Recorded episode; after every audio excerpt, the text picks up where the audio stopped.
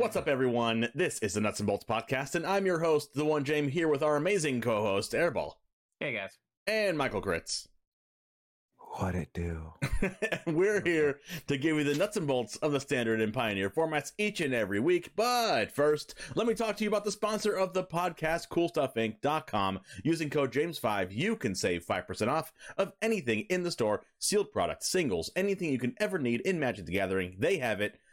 Go save yourself some hard earned money and go to coolstuffinc.com today. And I have something else to talk about about coolstuffinc.com. I just got a Goblin Shaman token in my image. Me personally, you can get the one Jame token, a 2 2 Goblin Shaman that when it attacks, you can make a treasure token if you pre order anything at coolstuffinc.com from March of the Machine. So go ahead and get your one Jame Goblin Shaman token. Let's go ahead and go to the upkeep. It's our jargon of today. It is crack. Crack, as in, there's a few different things to talk about crack in Magic the Gathering. Number one is to open like a booster pack. Like, you ever heard someone say crack a pack? You're like, wait, why do they say crack? I don't know. I mean, do you guys actually know why they say crack a pack? Oh, just imagine it's patriarchy, masculinity. Crack open a beer, you crack a pack. I don't know. That's something like that, it's probably something to do with it, right?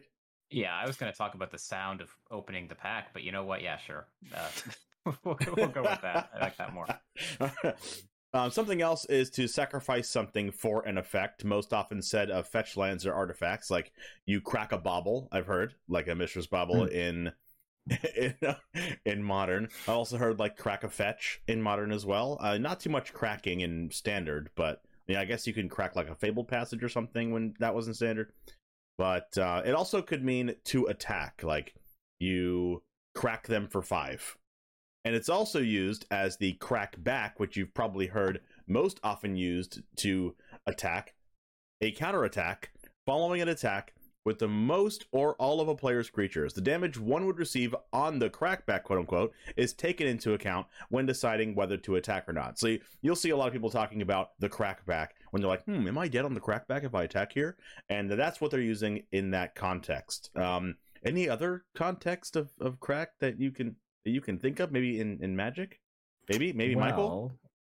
Yeah, uh, as someone uh, who knows a bit about magic, there was a whole bit, but we're not doing that bit. I don't want to get fired. Uh, anyway, You're not going to get fired. Uh, I'm going to fire instead you. of uh, the transition that I was gonna do earlier, I'm just gonna say, hey, there don't you know, there's there's people in Magic the Gathering who went to tournaments who took pictures of them doing the the the Papa Bless uh you know uh stance in front of people's butt cracks at a magic tournament. Don't do that. You'll get banned. That person is i'm pretty sure banned or suspended or something. I don't know. But anyway don't do that at magic tournaments and just wear a belt.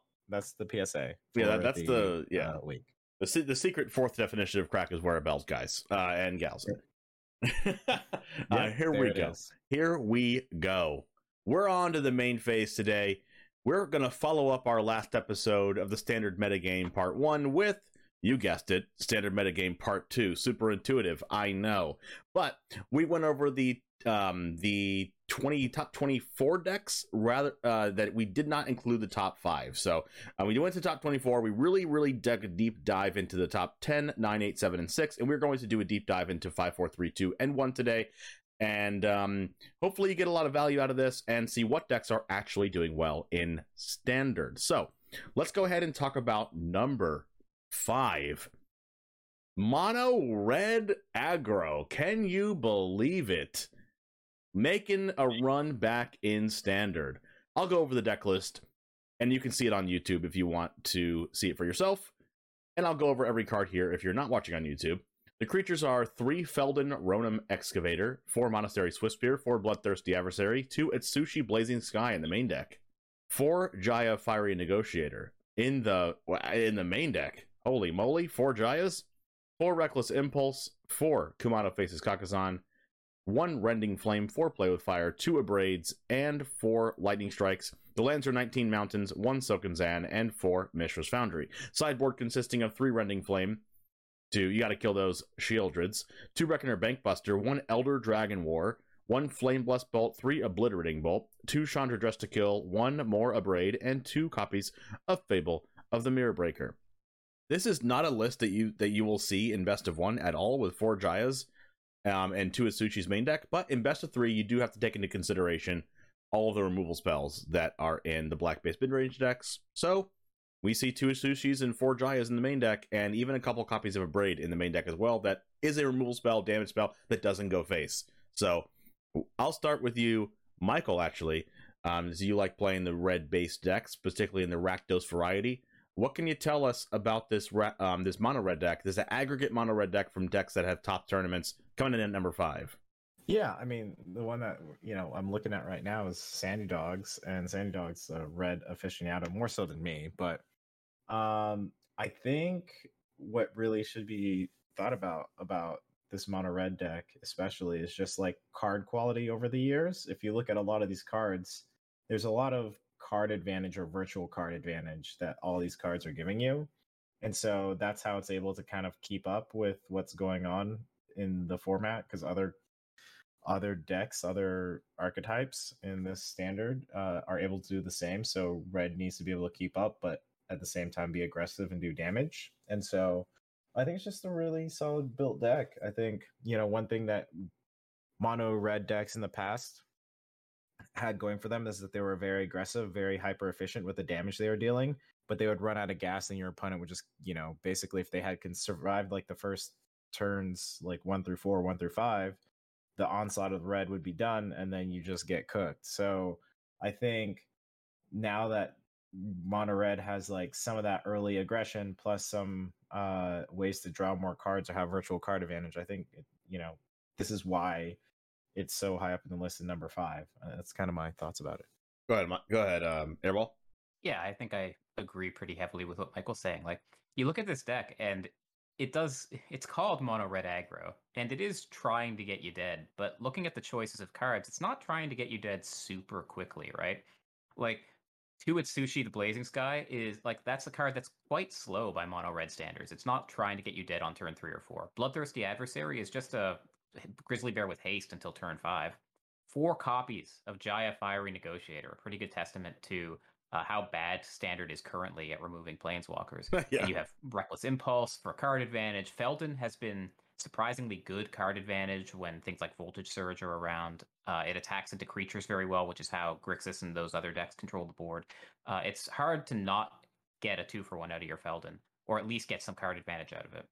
The I, I, I find like this is a deck that's willing to go to the long game because so many decks are running pain lands. and you just know that your opponent is going to help you by turn five or six of the game, hurting themselves for three, four, five points of damage, and your prowess creatures from Jaya and Monastery Swiftspear are going to be able to use your card advantage to carry the day. I do have one thing to ask you about uh, Airball or Michael, whichever one wants to talk. There are no copies of Mechanized Warfare. That's a card you've seen in Mono Red all over the place in Best of One. Uh, best of three decides to take the mechanized warfares out, become less of a burn deck and more of a card advantage deck. Uh, does that just echo what you were saying, or is there something deeper with no mechanized warfare? I think mechanized warfare doesn't really fit um, because it's not a card that really affects the board the turn you play it. And in a grindy mid range game, every card you draw has to do something. Um, I would. There's not many situations I'd rather. I, I wouldn't rather just draw like a lightning strike off the top in a board stall than the mechanized warfare. Yep, agreed. It just doesn't do anything the turn it comes down, and it doesn't really work. It has no deck synergies with whatever else is going on in the deck, like inherently. Um, yeah, it can kind of like give you. It just doesn't line up. Like your turn three play, like think about it. Like on the perfect. Uh, what do you call this? The perfect curve. Like you play on three, then what? Like doesn't really matter. You ter- play it turn five, still doesn't really matter compared to what you're trying to do. You're just trying to like make sure you're either drawing cards or hurting your opponent, and uh, that's how this mono red deck list is built. Um, and that's not it's not inherently hurting your opponent when you play mechanized warfare. So I agree with Airball. Right. And you're not playing cards like Phoenix Chick to make sure you can always get damage in with the Phoenix Chick, uh, with the mechanized warfare in play. Uh, and it's it's more this is more of a mono red mid range deck, right? It, it's it's a deck it's like aggressively slanted mid range, and I, I, like the fact that it does this. And I might actually try this this deck my, for myself. Uh, I play a deck in modern that's is it Prowess, and it of course it has a couple cards in here. Um, Monastery Swiftspear, the main one, but I'm playing four copies of Light Up the Stage and four copies of Expressive Iteration, and that's those eight cards. I'm also playing a copy of Underworld Breacher too. So that's like that's like nine or ten cards that are not exactly kill you now type of cards, but it is more explosive. And you can see how explosive this red deck is. It's not going to kill you. It's not going to kill you in chunks. It's going to kill you over time, especially with cards like Chandra Dress to kill in the sideboard, but it also has the capability of killing you in chunks with a big 4 4 flyer in and Atsushi Blazing Sky. Bloodthirsty Adversary can come in with a, as a 3 3 haste that lightning strikes you in the face. So you, you can just take big chunks of 5, 5 6 7 damage in a single turn. But there's a ton of card advantage in this deck as well. Four copies of Reckless Impulse, exile on the top two, you can play them. Uh, Jaya Fire Negotiator exiles top two, you get to play one of them, and also makes additional prowess creatures. Atsushi gets to look at the top two or three cards after it dies. It gets to look at the top two cards until your next turn. You may play the cards. So there's a lot of cards that you keep turning the card advantage and playing cards out of exile. So I do really like this style of mono red, and I'm looking forward to playing it. Um, looking at the sideboard, you see four copies of Rending Flame here in the 75. So soup, uh, this deck is, is specifically targeting Sheoldred. Um, there's is there any other cards that Rending Flame would target? Not really, right? It's just just Sheoldred hate. Yeah, but there's other things in the format that are getting pretty big. Like white can make their things pretty big, and then you also want to if someone's playing Esper, um, you can kill some of the more problematic creatures because some of them kind of get a little worrisome. Yeah, Raffine could be pretty big. Planeswalkers. Mm-hmm. Yeah, so, R- yeah. Raffine could get pretty big in that deck. It also all, the Esper also plays Sheoldred. Um, it also notably kills Phyrexian Fleshgorger if it's a 7 5, which is super relevant as well, because Phyrexian Fleshgorger is going to give this deck a hard time. All right. One more thing that yes. I want to point out before we move on to the next one, though, is just how you can see how this deck is warped around Grixis and the removal spells that Grixis has in the format. And one thing I want to point out is how important Kumano Faces Kakkazan is in that oh. melange. Mm. Because mm. melange, oh. War Bloodthirsty, oh yeah, no, melange, whipping out the when, big words. Yeah, uh, don't ask me to define it. Um, when Feldon or Bloodthirsty Adversary come down on two after you play Kumano on one, they come mm. down very importantly as three threes instead of two twos, yeah. and they dodge cut down. Um, I've been in the position where cut down has been rotting in my hand against this deck uh, an embarrassing amount. Kumano on turn one, just every time, every time I feel just on top of the world. When you see it in your opening hand, you're just like, yeah, how do I, how do I lose? Almost, it's so good. Yeah, the cool thing is you're playing so much, so much card advantage, but you still get those, those type of draws where your opponent can never win. Like turn one, Kumano faces Kakkazan into turn two, plus one plus one counter on your Monastery Swiftspear, and then cast another Kumano faces Kakkazan. You always win the game, can never lose. Like unless your opponent has a you know Brotherhood's End on curve or something, but uh, even then, you can dodge Brotherhood's End with a couple couple instant speed spells in a row and protect your Swiftspear that way. So a lot of things you can do in this deck, a lot of ways to play. Uh, I think I think this version of Mono Red is is very skillful. If like I think Mono Red's a very skillful deck, but this one is really skillful as well. Looking at it, and uh, two a couple copies of a braid in the main deck, and one more copy of a braid in the sideboard. Um, you know, Phyrexian Fleshgorger is a card. So so are, are, the are the other cards like the the the Artifact Angel card that the three three that can give things lifelink, which could be a problem. But um, other other than that, the sideboard just consists of other other copies of removal spells that could be in in other um you know you can use in other capacities. Um, we have two copies of Fable Fable Mirror Breaker also in the sideboard, not in the main deck. As you can see, this deck is more towards an aggressively sent mid range deck, but wants to sideboard the Fables.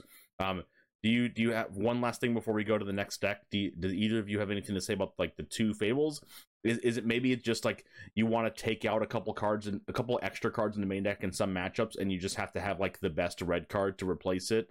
That's not necessarily good in the matchup, but you want it to like be good in every matchup, and Fable's just that card. I think you're exactly right. I think that there's a lot of cards that are basically dead against like the control matchup, and Fable's a hedge against that. I concur. For sure. All right. Let's go over to number four, getting closer to number one here. This is mono white mid range. So going from one monocolor deck to another, let's go over the cards in this deck. One Ayo the Dawn Sky, three Loran the Third Path, which we've seen all over the place in the top 10, three Steel Seraph, three Spirited Companion, three Ambitious Farmhand, three Serra Paragon, two Sanctuary Warden, four Wandering Emperor, four Lay Down Arms, four Reckoner Bankbuster, four Wedding Announcement, two destroy evil. we have the lands as one Eiganjo, 19 plains, and four copies of Roadside Reliquary, which I love in this deck, and we'll go over that a little bit uh, in, in a second. Our sideboard consists of one Destroy Evil, two Farewell, one more Loran of the Third Path, the full four in the 75, two Temporary Lockdown, one Banishing Slash, two Fateful Absence, one, one more Serra Paragon to complete the playset, two Depopulate, one Elspeth Resplendent, and two copies of Unlicensed Hearse. The main thing I have to say about this deck is this is designed to chomp, chomp, chomp at the mono black mid range decks. Four copies of Reckoner Bankbuster, three copies of Loran the Third Path main deck to eat up those Fable of the Mirror Breakers and Wedding announcements that Esper could be playing, or uh, Rakdos could be playing, or Grixis could be playing. Uh, this deck, I four copies of Wedding Announcement too. Uh, Wedding Announcement is the best card to have probably against a bunch of just one for one removal spells because I mean, Wedding Announcement doesn't really care about one for one removal. Ayo the Dawn Sky doesn't really die. It doesn't doesn't really care about removal either because you're you're going to use your Go for the Throat on an Ayo the Dawn Sky, and then it's going to get more value. There's four copies of Wandering Emperor, so we have those Planeswalkers in the mix as well that don't get exiled by Farewell that are pretty hard to answer right now that we already went over in the past deck. So I'll start with you, Airball, on this one. What do you like about Mono White Midrange, and why do you think it's number four? Yeah, we, we talked a lot about this deck last week. I know this is number four on the list, but this is basically the Boros list that we talked about last week, except without copies of Fable of the Mirror Breaker. Yep. And in exchange for the Fables of the Mirror Breaker, you get some copies of Ambitious Farmhand, and um, you get an extra Reckoner Bankbuster in the list, and you also get Steel Seraph. So this is the Boros aggro or the Boros mid-range list from last time, turned a little more aggressive. The Steel Seraph gives you a more aggressive bent uh, can give things flying to get over the blockers that Grixis and Esper rely on to keep you from attacking their life total. Um, and you also have uh, Serra Paragon to grind out games that you otherwise shouldn't be winning because those cards keep coming back from the graveyard. Um, I think there's a pattern here in mono white and mono red being the more aggressive versions of decks rising up the ranks because the mid-range decks of the format are all sort of teching against each other and they're cheating a little bit, not thinking anyone's going to attack them from underneath. And these decks while having the ability to grind, are able to pressure these other mid range decks in a way that they're not expecting right now. That is true, and th- this deck actually better than the Boros deck because the Boros deck has to play like the red white tap land that counts as a plane, so they can utilize laydown arms. This mana base is um, way better than the Boros mana base and can utilize laydown arms almost every point in the curve. Michael, what do you think about this deck? No, I think uh, I think the big thing to really highlight here is the laydown arms. I think it's just such a good card for this deck. Um, and I've seen it played in other formats. So I just think lay down arms really gives this a boost in power. Like some of the other cards, it's like, you know, uh, the synergies or the complete big picture of the cards uh, all working in tandem together kind of create like a nice mono white deck list. But I would say like lay down arms in like a vacuum uh, added to what you got going on here. It just it just takes this deck to another level. I mean, Destroy Evil is pretty great too, but I, I think knowing that you have lay down arms is just really can really deal with a lot of things that's happening in standard right now. So I, that's kind of what I see. That's really great. Um, and then you just have like really good packages. Um, I think Steel Seraph is like a card that I'm always worried to see because it's just like, oh gosh, what you just have so much options, you know. Um, and so, yeah, I, I, just think this is a solid deck. But I think in my mind, like lay down arms really like um is the story here in a weird way. I, I could be incorrect, but I, I, just feel like that card is just so powerful. Yeah, this deck being able to utilize lay down arms the best the it's the best deck in the format to play lay down arms in because you have 19 plains, four roadside reliquaries, and one Eiganjo. You're almost you're using lay down arms at almost every point in the curve, and every time you draw one, it's usually live to, to exile the thing that you care about.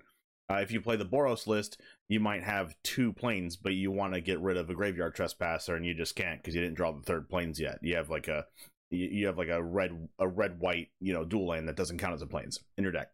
Um, I've noticed something pretty sneaky about this deck. Every single part about this deck dodges every removal spell that black mid range deck plays outside of Infernal Grasp, and black mid range decks are playing less and less of that and they're going more towards uh, go for the throat, and we'll see that in the next few decks, I believe. But just just hear me out for now. Ayo the Dawn Sky triggers when it dies, and then the only thing it can die to is is um, Infernal Grasp and Go for the Throat. Loran the Third Path gets a trigger on ETB. So who cares if you kill that? It already did its thing. Steel Seraph um, can't get cut down, and it also can also not get go for the throated since it's an artifact. Spirited Companion gets value before it dies. You don't really want to use your cut down on a Spirited Companion. You just, you just it's actively bad to do that. It's actively bad to cut down an ambitious farmhand unless you're going to use it use the other ability to become a 3-3 lifelinker, which is underrated an underrated part of this card. But it already searched for land. Why are you going to cut down this card, right? It's three copies of Serra Paragon that gets value out of the graveyard already. Yeah, sure, you can remove it in response, but you've already got the value out of the graveyard. You've already cast your Reckoner Bankbuster, Wedding Announcement, or Ambitious Farmhand, or whatever out of your graveyard with this card already. Or even played your Roadside Reliquary back out of the graveyard after you drew two cards from it already this game. Uh, Sanctuary Warden, it has it has the uh, shield counters on it, so you can't even remove that card. Wandering Emperor makes a bunch of tokens. I'm not even done. Like a wedding announcement just laughs at removal spells as well, and th- and that's all the creatures in this deck. Li- li- literally everything does not care about removal.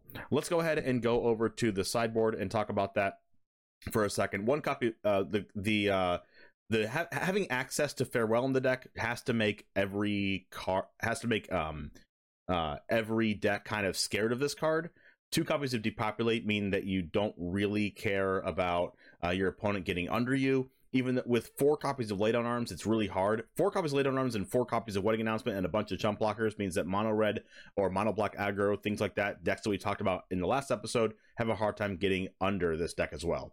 Uh, any anything else about that uh, airball before we move on to the next deck?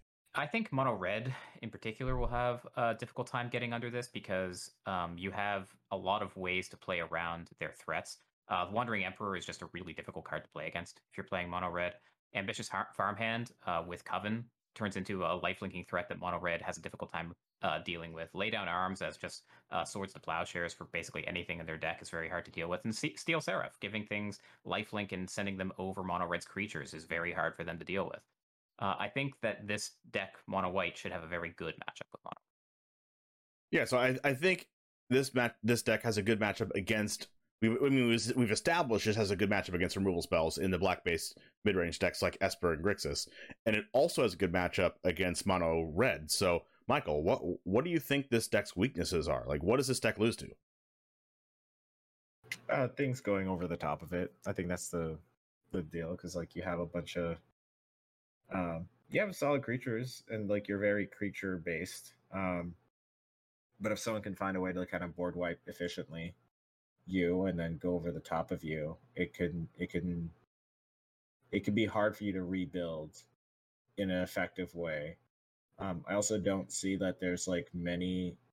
Your strengths are like playing these creatures individually, and it doesn't seem maybe others than Steel Seraph, like your cards don't really interact with each other, and maybe Sanctuary Warden. No, not that one. Yeah, so I, I think you know because you don't have the mono white thing where like creatures buff other creatures or like pump other creatures. You know, um, if you ever get kind of board wiped, or they're able to deal with your your board in an efficient manner in that sense, it's hard for you to kind of come back. I I would say it's harder for you to come back. So I think weakness is just stung over the top of you, and you're really trying to make sure that doesn't happen. Um, wedding announcement certainly helps, and then some of your other things in the sideboard. Um, see, Elspeth, like also being a planeswalker, so there might be some stuff that you can do, but I think you're just worried about someone going over the top of you. Yeah, actually, I think that's a, that's a good point. I think Elspeth Resplendent is a sideboard card that's brought in just in case your opponent's like slamming farewells on you, and its farewell's not going to get rid of the Elspeth.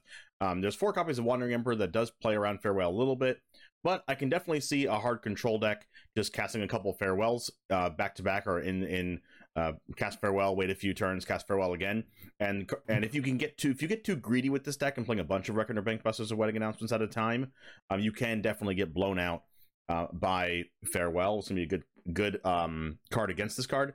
Taking away their graveyard with farewell is important because there's three copies of Serra Paragon, so um, that takes away that side of the card advantage as well. So if when you're playing this deck, you want to be a little, you want to be hyper aware of farewell and not play too greedy if you think they might have it, and try to win the game without using a lot of your hand resources. I think is, is one of the ways that um, mono white midrange can lose. Also, mono, mono white midrange has a bunch of four drops and a bunch and like a five drop and a bunch of six drops, so um, also, efficient counterspells can be a good method against this. Not very, not a lot of ways to block flyers. Yeah, Sanctuary Ward and Serra Paragon are good to do that. Lay Down Arms and Wandering Emperor can deal with, can exile the flyers as well.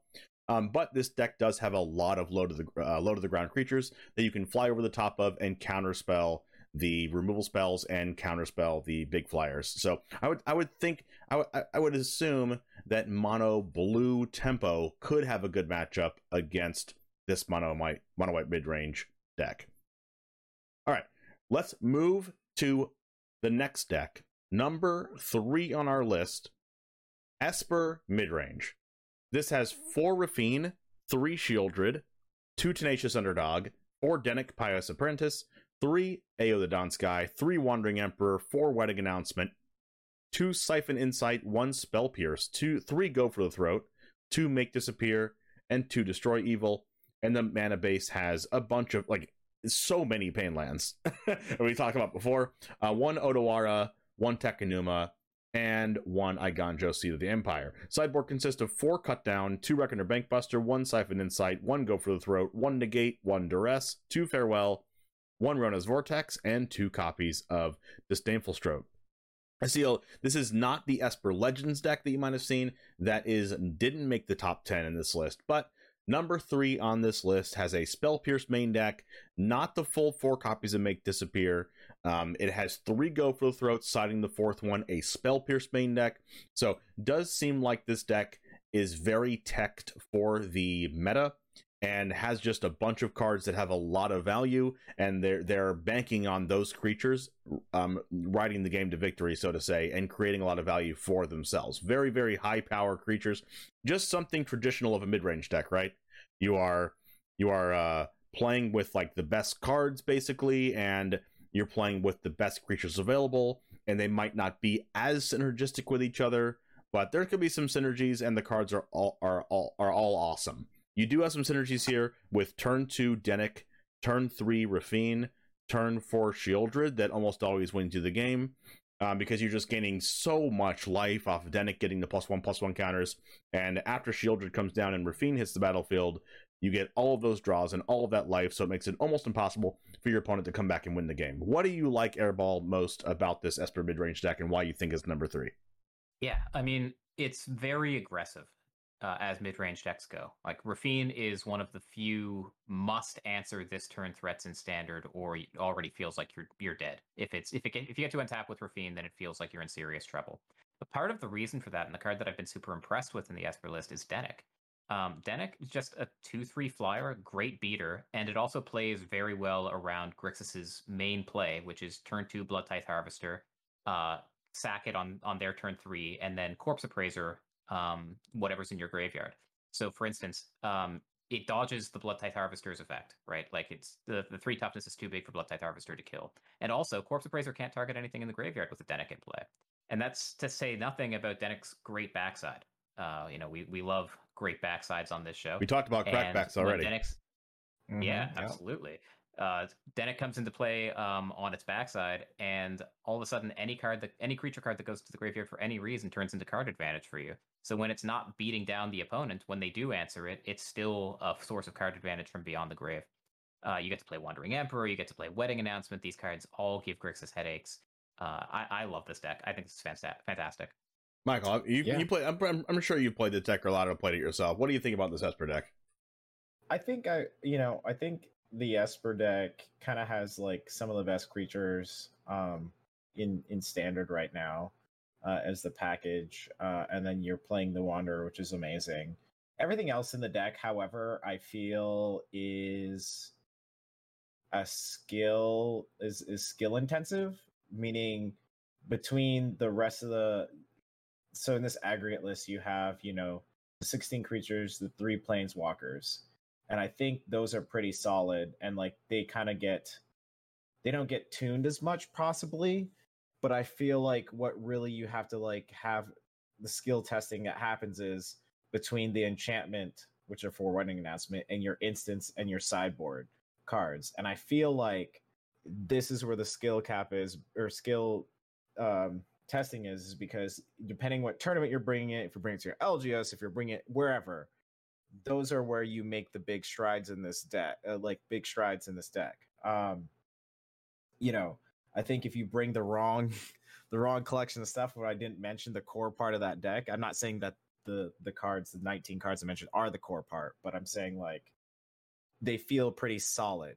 Um, but we really get to play around with the other for 14 plus 15 29 pieces of, of other than lands you might have to switch lands but like the other 29 cards to include sideboard uh, that aren't lands that's where you're going to make a lot of strides there. And i feel like y- people who pick up the esper deck if they feel like they don't do well with it and say oh how are people doing well? This is only third you know in in the tier list um i think you might be misled because your numbers are off and it's very much a read the metagame read your where you're taking this and your deck can maximize how well it can perform um, not to say that what airball said of turn two Dennick, turn three you know um, turn three Raffine, turn four Sheoldred. you know that's awesome that's amazing it's so super powerful but if any of those get interacted at some point in a, in a, a way that isn't beneficial for you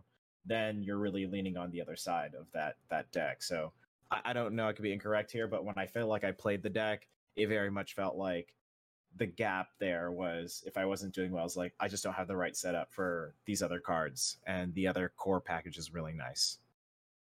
Yeah, for sure. Uh, one thing I one thing I do need to say about this deck, yeah, yeah, Dennick on turn two into Rafina's Children, you know, looks like you could aggro could never beat you try casting a three color Raffine, three different colors with this many pain lands in your deck.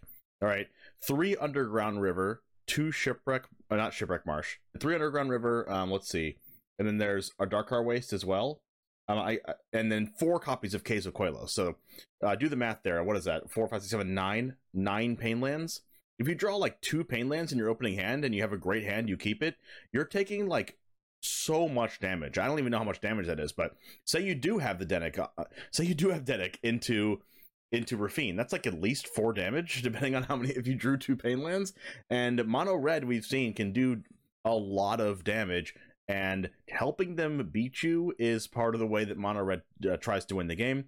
And killing a Dennick isn't as big of a deal since there's a bunch of lightning strikes and abrades in their deck. So um, it looks like you just can't lose to aggro with four copies of Wedding Announcement, a bunch of Wandering Emperors and Sheoldreds. Especially this the mono red deck could take advantage of you spending a bunch of life casting your spells. One thing I do like about this deck is it can utilize Plaza of Heroes, which is probably the best land in standard. it's it's amazing. Obviously, oh. you can you can you can pay. I mean, I guess fortified beachhead might be the best land in standard. I mean, I, I don't know. There, there's a bunch of really good lands in standard, but fortified beachhead is basically tundra. I mean, that card. I mean, I mean, read that card, then read it again, and then read it again.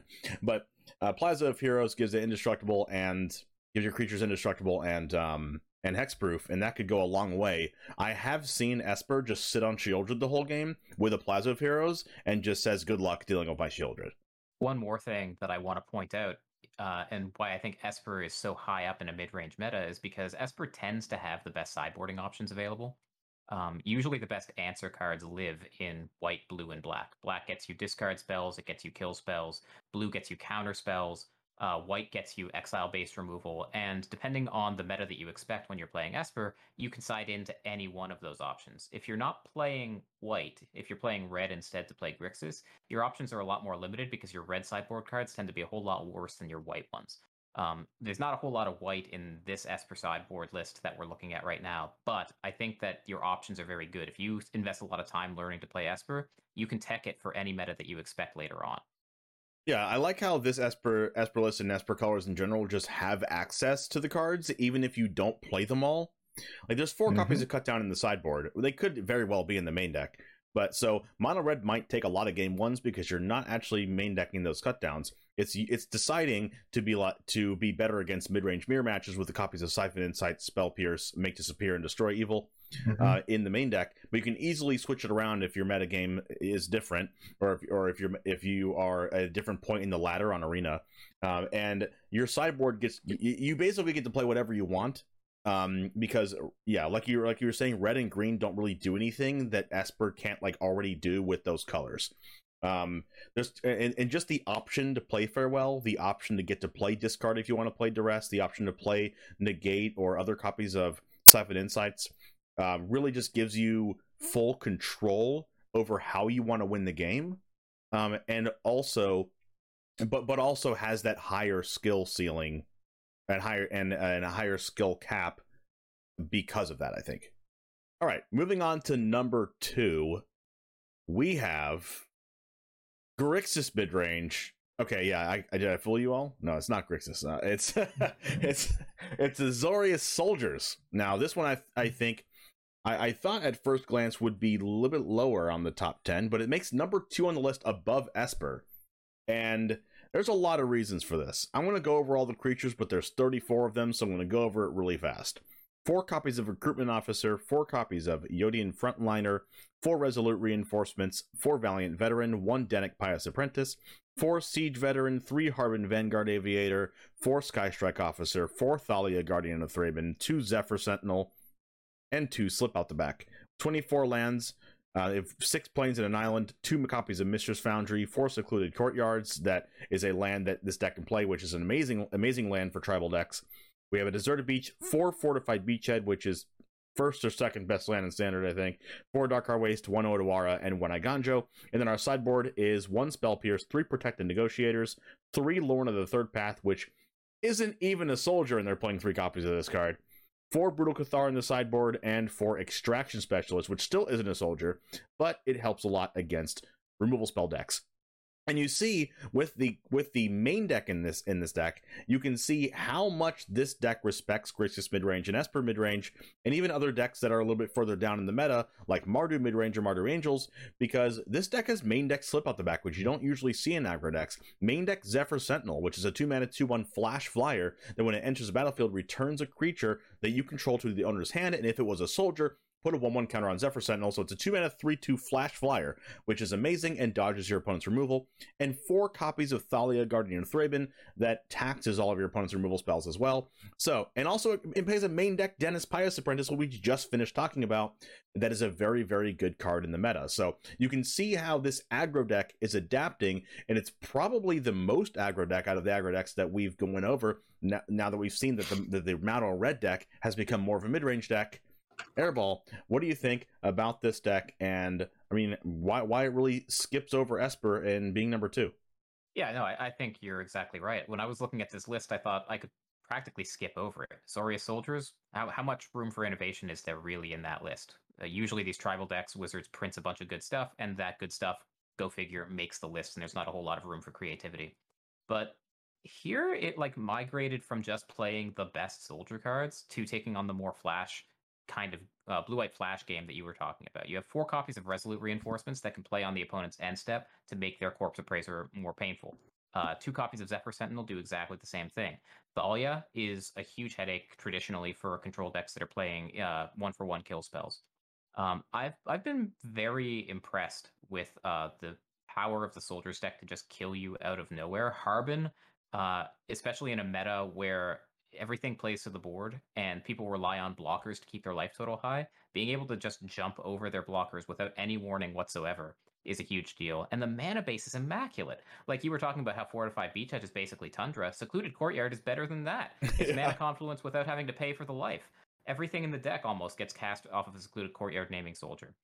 Um, only one more thing I want to add, uh, because this got me more than once. Brutal Cathar on its back, not a soldier. Nope.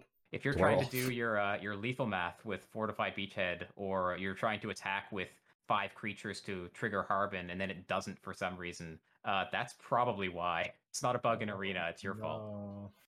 Yeah, that that is true. You do have to keep that in mind. Uh, what are your what are your first thoughts on why you think this deck is number two on the list, Michael? Uh, easy. Uh, Thalia Guardian Raven. messed up. Like, if you're playing against any mid range or control, I mean, in some cases, some are the, uh, you know, mono color decks. Like, you could just, like, you know, what is it called? Like, music stops. Like, I feel like that's what happens you play Thalia. You're like, everyone's just like, oh no, like, my you know, my curve is all messed up. If you're a standard player and you haven't played older formats and you go against a Thalia, you're like, how do I, what do I do? It's like, yeah, we all been there. You will be, we're all there. We've done it. We've all been there. It sucks.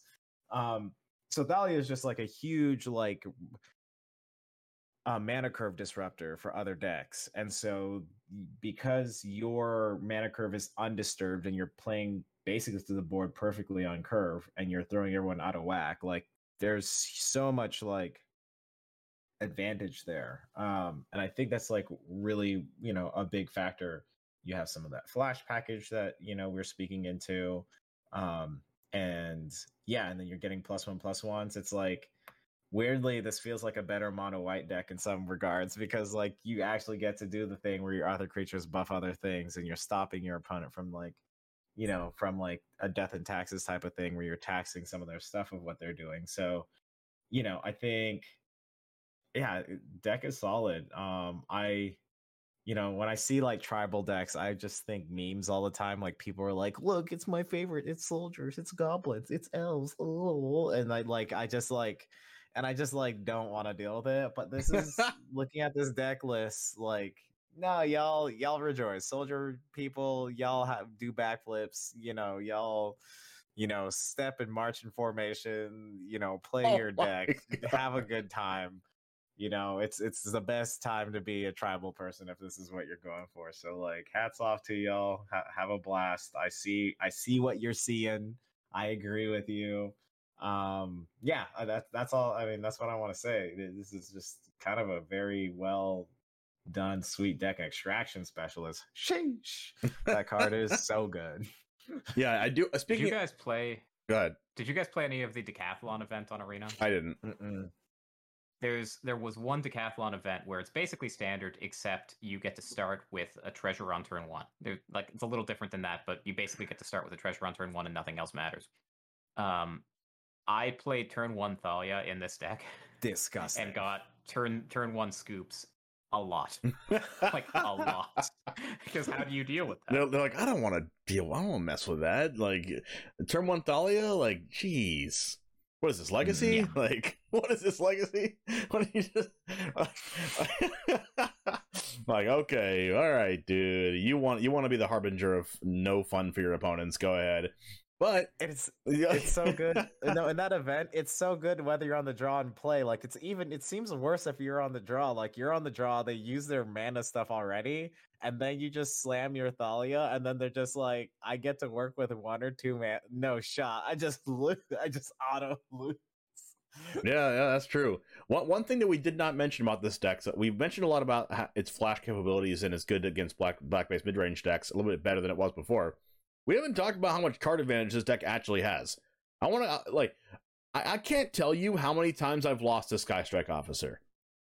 This card, for some reason, doesn't take mana to draw off this card, and also can tap itself for some reason, and you can also like tap them at instant speed for some reason. Like, there's a lot of cards in this deck that should like that is just like way too good. Like, it's a flyer for some reason. It also makes more creatures. What does this card not do? Like, uh, the only thing this card doesn't do is make your opponent scoop on the spot. Like, it doesn't. It doesn't. It doesn't like get rid of creatures. I guess is the only thing this card doesn't do but it make it makes additional creatures for Harbin to attack to to get the five creatures you need for this. So and this card also draws a billion cards. Tapping three soldiers that you control is super trivial. You can draw one, two, three cards to turn off this card. If your opponent doesn't get rid of this with cut down or go for the throat immediately, you're going to drown them with card advantage. Speaking of card advantage, Siege Veteran, not only is it a uh, plus one plus one counter on every single one of your turns, uh, com- beginning of the combat on your, on your turn. Whenever another non-token soldier you control dies, you make another one-one. So good luck killing anything else when siege veterans on the battlefield. You get more things to replace itself. Oh, wait, resolute reinforcements also comes with additional one-one. Oh, wait, hold on. Dennick also comes with Dennick Pious Apparition to come out of the graveyard. Oh, wait, hold on. Yotian Frontliner also comes out of the graveyard back again with Unearth for one white mana. to attack with haste, which can also be the fifth soldier you need for Harbin Vanguard Aviator. But wait, there's more. I'm still going. Recruitment Officer is a one mana 2 1, which is already really good. Staple on a really good effect. Pay four mana and look at the top three cards and get a soldier. You know, that's more card advantage. Like every single card in this deck that's not trying to kill your opponent or stop your opponent, like from playing the game with Thalia or killing them with Harbin, is card advantage. Valiant Veteran. Oh, wait, hold on. Not only is it a Lord, gives all your soldiers plus one plus one as a two mana two two. It also c- can exile itself out of the graveyard to give all your creatures, all your soldiers plus one plus one, a plus one plus one counter, so you keep the counters. So like everything in this deck is card advantage, and we've seen that with the with mono red. That deck is aggressive, but it also has a ton of card advantage, and this deck is doing the same thing, if not better. So we've seen a theme from the aggro decks that are doing good in standard. They can all gain a bunch of card advantage, and if your aggro deck right now isn't drawing extra cards or isn't casting cards out of exile or doing things like that that we've talked about before, you're probably not going to be in a good spot if you're playing an aggro deck that doesn't do those things, right? All right, we're, we're we haven't talked about the sideboard at all. We have a one spell pierce, three protective negotiators. Protective negotiators is a card we haven't talked about, but it's a one and a blue. If this spell is kicked make a one one white soldier creature token, you kick, you can kick it for one extra white mana. Counter a spell unless its controller pays one for each creature you control. I mean, this is just counter spell for for one and a blue. It, it says counter target spell, like not like target creature spell or like you're you're gonna go super wide with this deck, and you're good luck ever casting your farewell before you're dead. Um, so, and if you do get up to six mana before you're dead, Protective Negotiators will counter that. Three Lorna the Third Path for interaction, and Brutal Cathar for interaction out of the board, and Extraction Specialist just in case you do get rid of the card advantage creature, they just bring it back again. So, uh, super impressed with how this deck looks like in best of three, and not surprised that it's second on the list. And uh, if you like this deck, you can, like Michael said, march to victory. Um, talking about number one, we talked about this deck a lot, and we're finally going to talk about it in depth right now. It is Grixis Midrange, the deck of the day. Four copies of Blood Tithe Harvester, three copies of Sheoldred the Apocalypse, one Wandering Mind. Mm, I like Wandering Mind.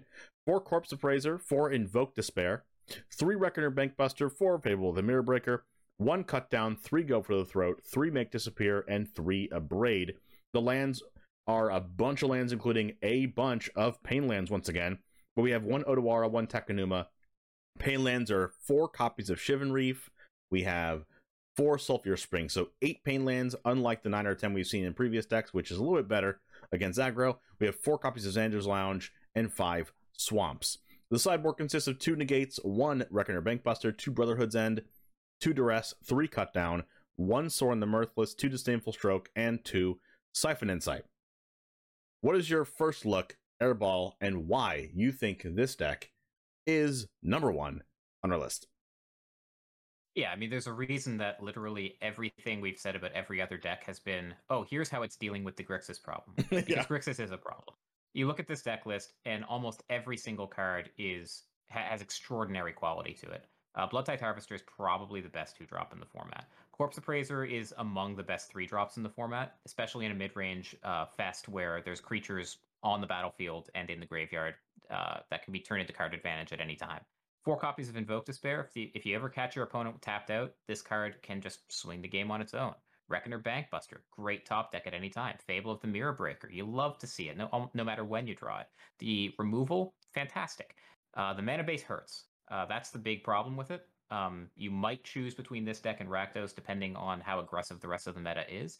But overall, I mean, this deck is great because its cards are great. I don't think you need to look much deeper than that. Yeah, Michael, what deck's great because cards are great. Let's let's let's hear let's hear another another angle, another angle. Uh, yep, that's the angle. The angle is yeah, that was the know, joke. Good on rate, good on good on rate cards. Uh, you know, um, one thing I did want to speak into is the Wandering Mind. That card. So like I when I first released, I was like, this card, why would you ever print this? And this was but this was during the time where like right, we were still doing like extra turn shenanigans and busted yes. is it things.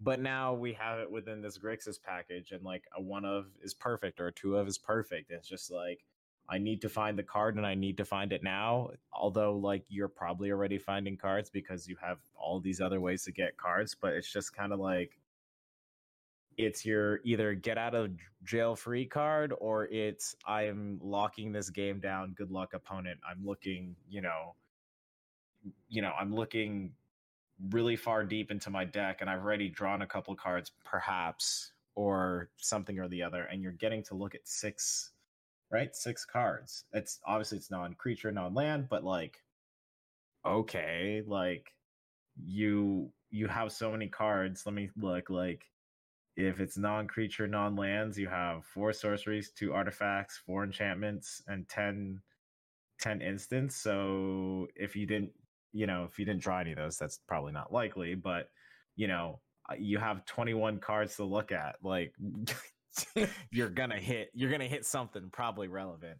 Um, so that's you know we're we you know we can talk about Grixis. Everyone, if you listen to this podcast, you know what's going on with Grixis. If you play Standard, you know what's going on with Grixis. But I think Wandering Mind is just something that is finally getting its you know spotlight, and that's terrifying. A deck that can play Wandering Mind, terrified, just terrified. I want to be playing that deck. Like, I don't know. It's it's. I mean, it's kind of playing five of them, right? Like uh, to me, Wandering Mind is the fifth copy of Corpse Appraiser. They just couldn't actually put a fifth copy without getting deck checked and losing. And yeah, you have Fable the Mirror Breaker that if you oh god, oh god, guy yeah, if if someone fabled the Mirror Breakers on Wandering Mind, just just go up, hit that little gear button, hit concede. Just just hit the just just hit the concede. Just straight up because by at that point you're at like you know, they drew so many cards, they probably draw at least 20 cards. So anything they see in the top 6 is just fire. It's gas. And if they're copying it with with a freaking fa- you lost, you lost. You lost. you just you just lost okay just just hit that concede just just move on with your life yeah there, there's so many cards in this deck that if you just like leave them there and don't interact with like almost everything here you instantly lose the game but they also already got value out of the cards like they blood tithe harvester if you don't remove it like you're probably gonna get it paired with the fable of the mirror breaker and then lose the game but even if you do remove it, because you have to, they have a blood token lying around to churn through more cards in their deck. There's a lot of times you're playing against this Grixis mid range deck, and they have like 25 cards in their deck, and you have like and you, and you have like 47 cards in your deck. You're like, they're like, how did you, how did they look at so many cards? I've drawn like four cards this game. this deck with Corpse Appraiser looking at the top three, Wandering Mind looking at the top six, Blood Tithe Harvester churning through the deck with blood tokens, Reckoner Bankbuster drawing like three cards per Bankbuster. There's three of those. You got four Fable the Mirror Breakers that churns through the deck. This deck, never, one thing that this deck does is it never floods out and it never mana screws. It, it, it, it does, it's just like the most consistent thing to be doing because even if you're mana screwed on two lands, right? You're like, okay, I didn't draw a land for turn again. Pretty unlucky. Okay, let's try to draw a land with our Blood Tithe Harvester blood token, and then you're going to hit the land, right? Or, or you're very, you're highly likely to. You're like, oh, okay, well, I'm, I'm kind of flooding out. All right, let's draw a card off Bankbuster. All right, let's draw a card off our next Bankbuster. Okay, let's discard the two lands in my hand with Fable of the Mirror Breaker, right? Like, th- th- this is the most consistent thing to be doing. Also, Invoke Despair also draws more copies of Invoke Despair every single time.